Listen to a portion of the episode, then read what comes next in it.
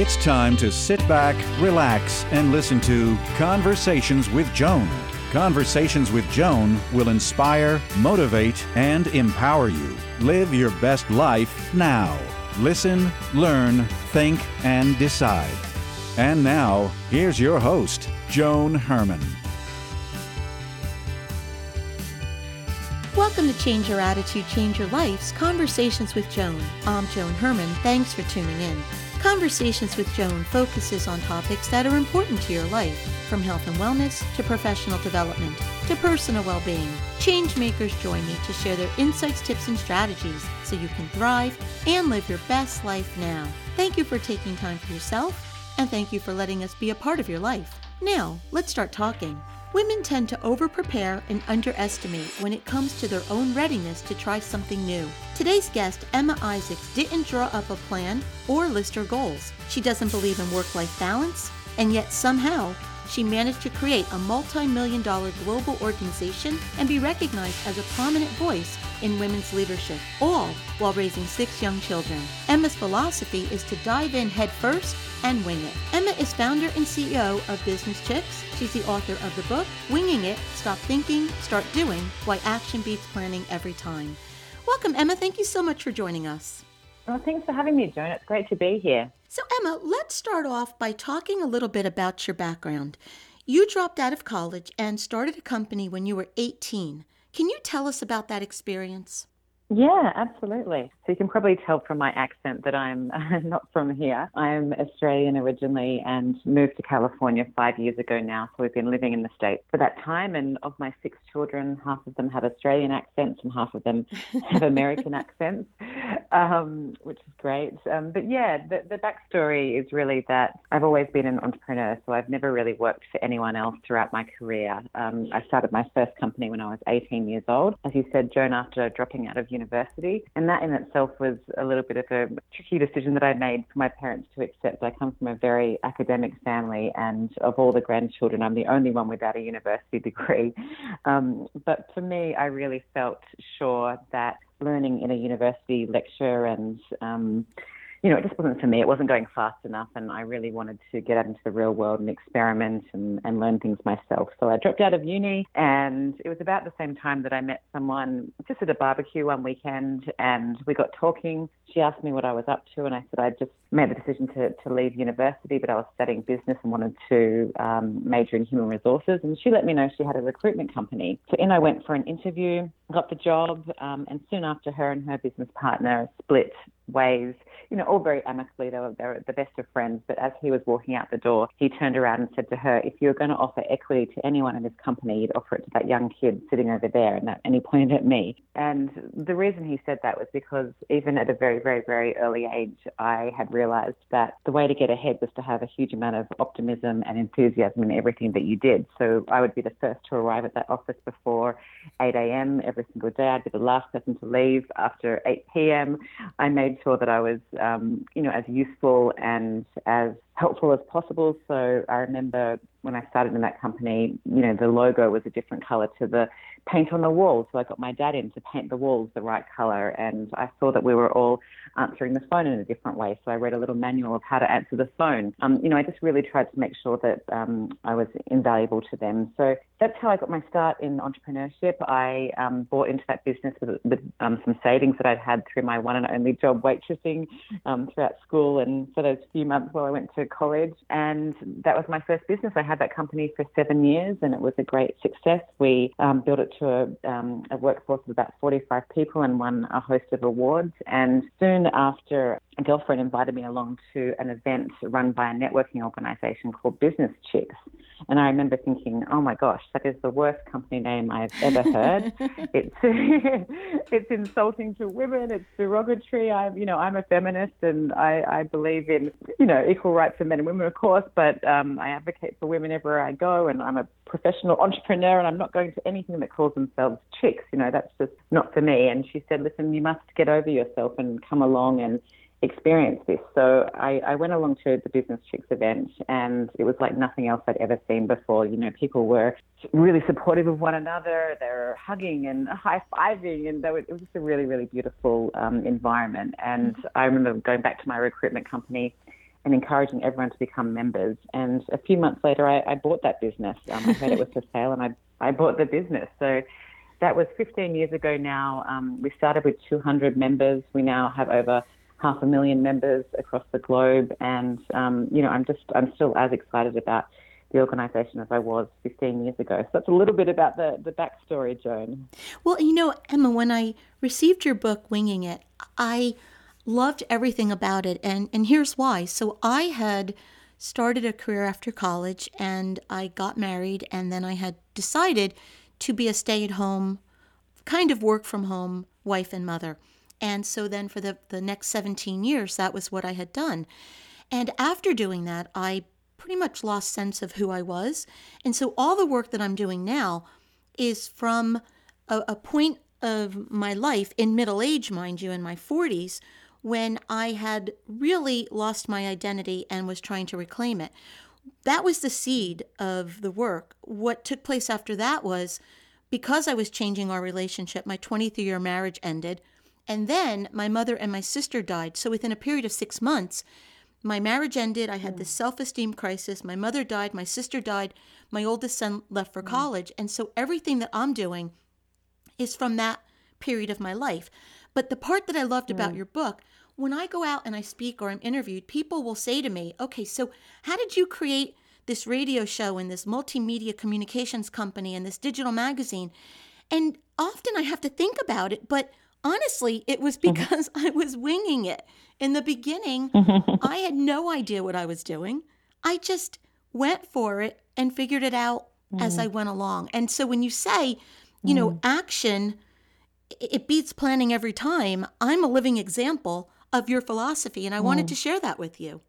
Mm, that's beautiful, and thank you so much for letting me into to your your story. And um, that's an incredible achievement to triumph over all that uh, adversity. And, and I couldn't agree with you more. I mean, through my work at Business Chicks of building this organisation, we've been very, very blessed to work alongside incredibly successful people. You know, people like Sir Richard Branson, Arianna Huffington, Sarah Jessica Parker, uh, Brene Brown, all these people I've brought out um, to both the US and, and Australia and toured with them. So I've got to spend meaningful time alongside them. And, you know, it's the, the common themes are there. I, I studied these people, and what I learned, you know, parallels your experience. They didn't know what they were doing when they started out. You know, what separates those people um, from perhaps the people who are stuck and living in inertia is that they got into action. They didn't exactly know what they were doing. They didn't have an, a really, really set, clear plan for it.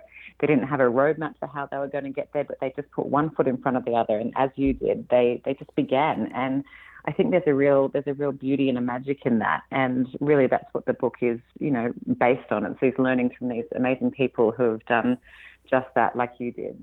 So, Emma, these are scary times that we're living in right now. Have you adjusted mm. any of your beliefs due to what we're experiencing in the world today? Or do you think it's really the appropriate time to just go for something? Yeah, that's a great, great, great, great question. Um, and obviously, it's been such a challenging time for so many people, you know, whether you're in business or not. And we have certainly had to adjust, um, you know, perhaps not our thinking, but certainly adjust our business model, certainly adjust the way in which we deliver services. So we make a lot of our revenue through these large um, you know, live events. So we'll bring two or three thousand women together in a room and present amazing speakers. So when um, the pandemic hit, we, you know, that part of our business was completely decimated.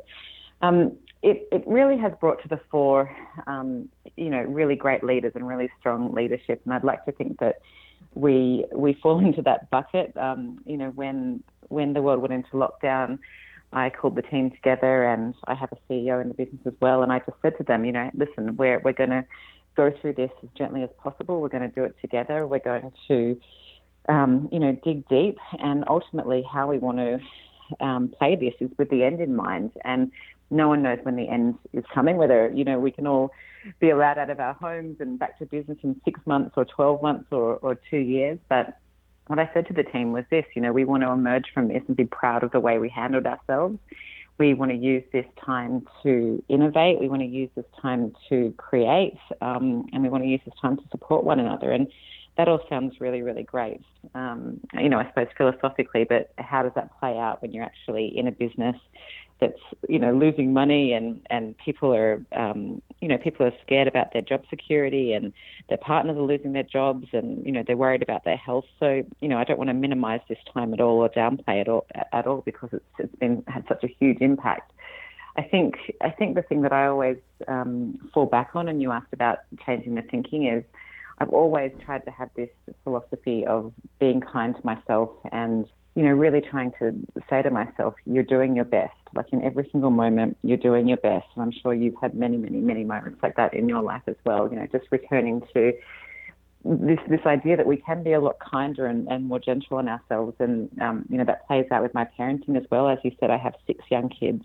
They range from 11, um, I have an 11 year old, 9, 7, 5, 3, and 3 months. A little guy's uh, a, a little oh. newie. Yeah, he's gorgeous. He's great. Um, you know, and and you can imagine, you can just imagine the chaos that that um, is our household at times. And I'll always fall back to that that thinking of, you know, what I'm doing my best in every moment. It's not always it's far from perfect. It's mostly not not perfect, but I do just try to draw on that thinking and, and, and say to myself, you know, you're doing your best and, and that generally works for me. So, Emma, let's stay with that for a moment. As you said, you have six children, um, ranging mm-hmm. from three months to 11, and God bless you from one mother to another.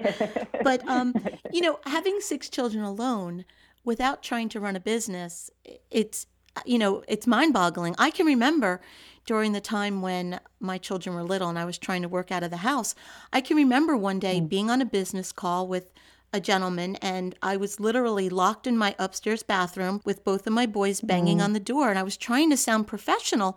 And finally, the man let me off the hook and he said, It's okay, I have kids. But what are some of your favorite hacks that enable you to get anything done? That's a great question. That's a beautiful story as well. And and hasn't it just been wonderful in the pandemic? You know, seeing humanity kind of, uh, you know, come to light. We we no longer have to sort of hide in the bathroom and, and pretend like we don't have children. You know, I mean, it's um, it's just been great. We've I've yeah. really enjoyed. You know, I mean, we we're all living on Zoom and um, you know, I've just released this book and I'm doing podcasts and it's it's wonderful. And there's been many times my kids have walked in and and you know the interviewer said, "Oh no, it's fine. Let you know, let them be." And it's it's just lovely to see that people are, you know, truly these days, you know, having being allowed to bring their whole selves to work. So I think that's really really fun.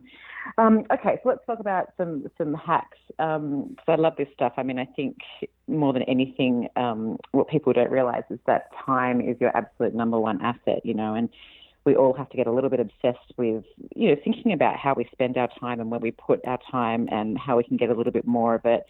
And, you know, constantly asking ourselves, is this what I want to be doing in this moment? Is there someone else who could feasibly be doing this, jo- this job or task better than me and perhaps um, faster than me and perhaps, you know, more, more cheaply than, than I can be doing it? Because we all know that, um, you know, if we sat down and did an exercise and worked out how much we're worth um, an hour, we'd quickly figure out that we can get other people to do it for a lot more, um, you know, a lot more affordably and effectively. So, but in terms of the, the juggle around the house, um, I'm really, really into systems. So, um, you know, we I make sure I have different places in the house. Like I've got four young girls and, and two little guys. So I make sure that there's, you know, hairbrushes and um, detangler spray in like three three places in the house. Um, I make sure there's a pair of scissors in three or four places in the house. Um, you know, I make sure that when we get up in the morning, all the kids' lunch boxes are lined up in alphabetical order. Um, you know, I'm, I'm just constantly trying to look for ways that bring a little bit of order to the chaos and um, you know help us all out because you do spend a lot of time looking for things um, each day. Um, I'm a big proponent of the idea of um, doing things now. So when you think of um, something that needs to be done, whether that's buying a kid's birthday present or I don't know, um, booking a doctor's appointment, don't write it on a list and, and let it sit there for the next you know couple of weeks. Just get into action and, and, and do it now. What else would I say? The systems are really important in terms of doing it now. That's that's another really great uh, little hack. Um, you know, I think it's difficult, and I, I, completely understand that not everyone can afford childcare. Uh, you know, and, and childcare comes in so many different forms. And you know, living in America, we certainly don't have the support of family, so we have to have um, you know some help around the house with our um, with some babysitters, which has been really really useful. So I think managing those relationships and, and having really open lines of communication is is really really important. And you know making sure that you um, reward the people that support you if you're lucky enough to have help um, with raising your family. And I think also it's it's true like as your kids get a little bit older, they also learn to pitch in and and, and do some chores, which um, you know I'm I'm desperately trying to encourage them to do that because I want them to be independent um, people. So yeah, I'd say it's, it's definitely a team effort. And Emma, we hear so much about achieving work-life balance, and I know that when women you know, they experience chaos in their home. And you've been using the word controlled chaos, and I want to talk about that. When they when things mm. don't go the way they plan, they tend to think they're doing something wrong and then they start beating themselves up. So, what do you say mm. about work-life balance and working in this controlled chaos? How does this all tie together? Well, for, for me, the idea of work-life balance is it's a little bit hard to um, wrap my head around. And what I mean by that is when, when you say the word work-life balance, what comes to mind for me is someone standing there, and, and typically a, a woman. It's a you know it falls to a woman. It's a woman's problem.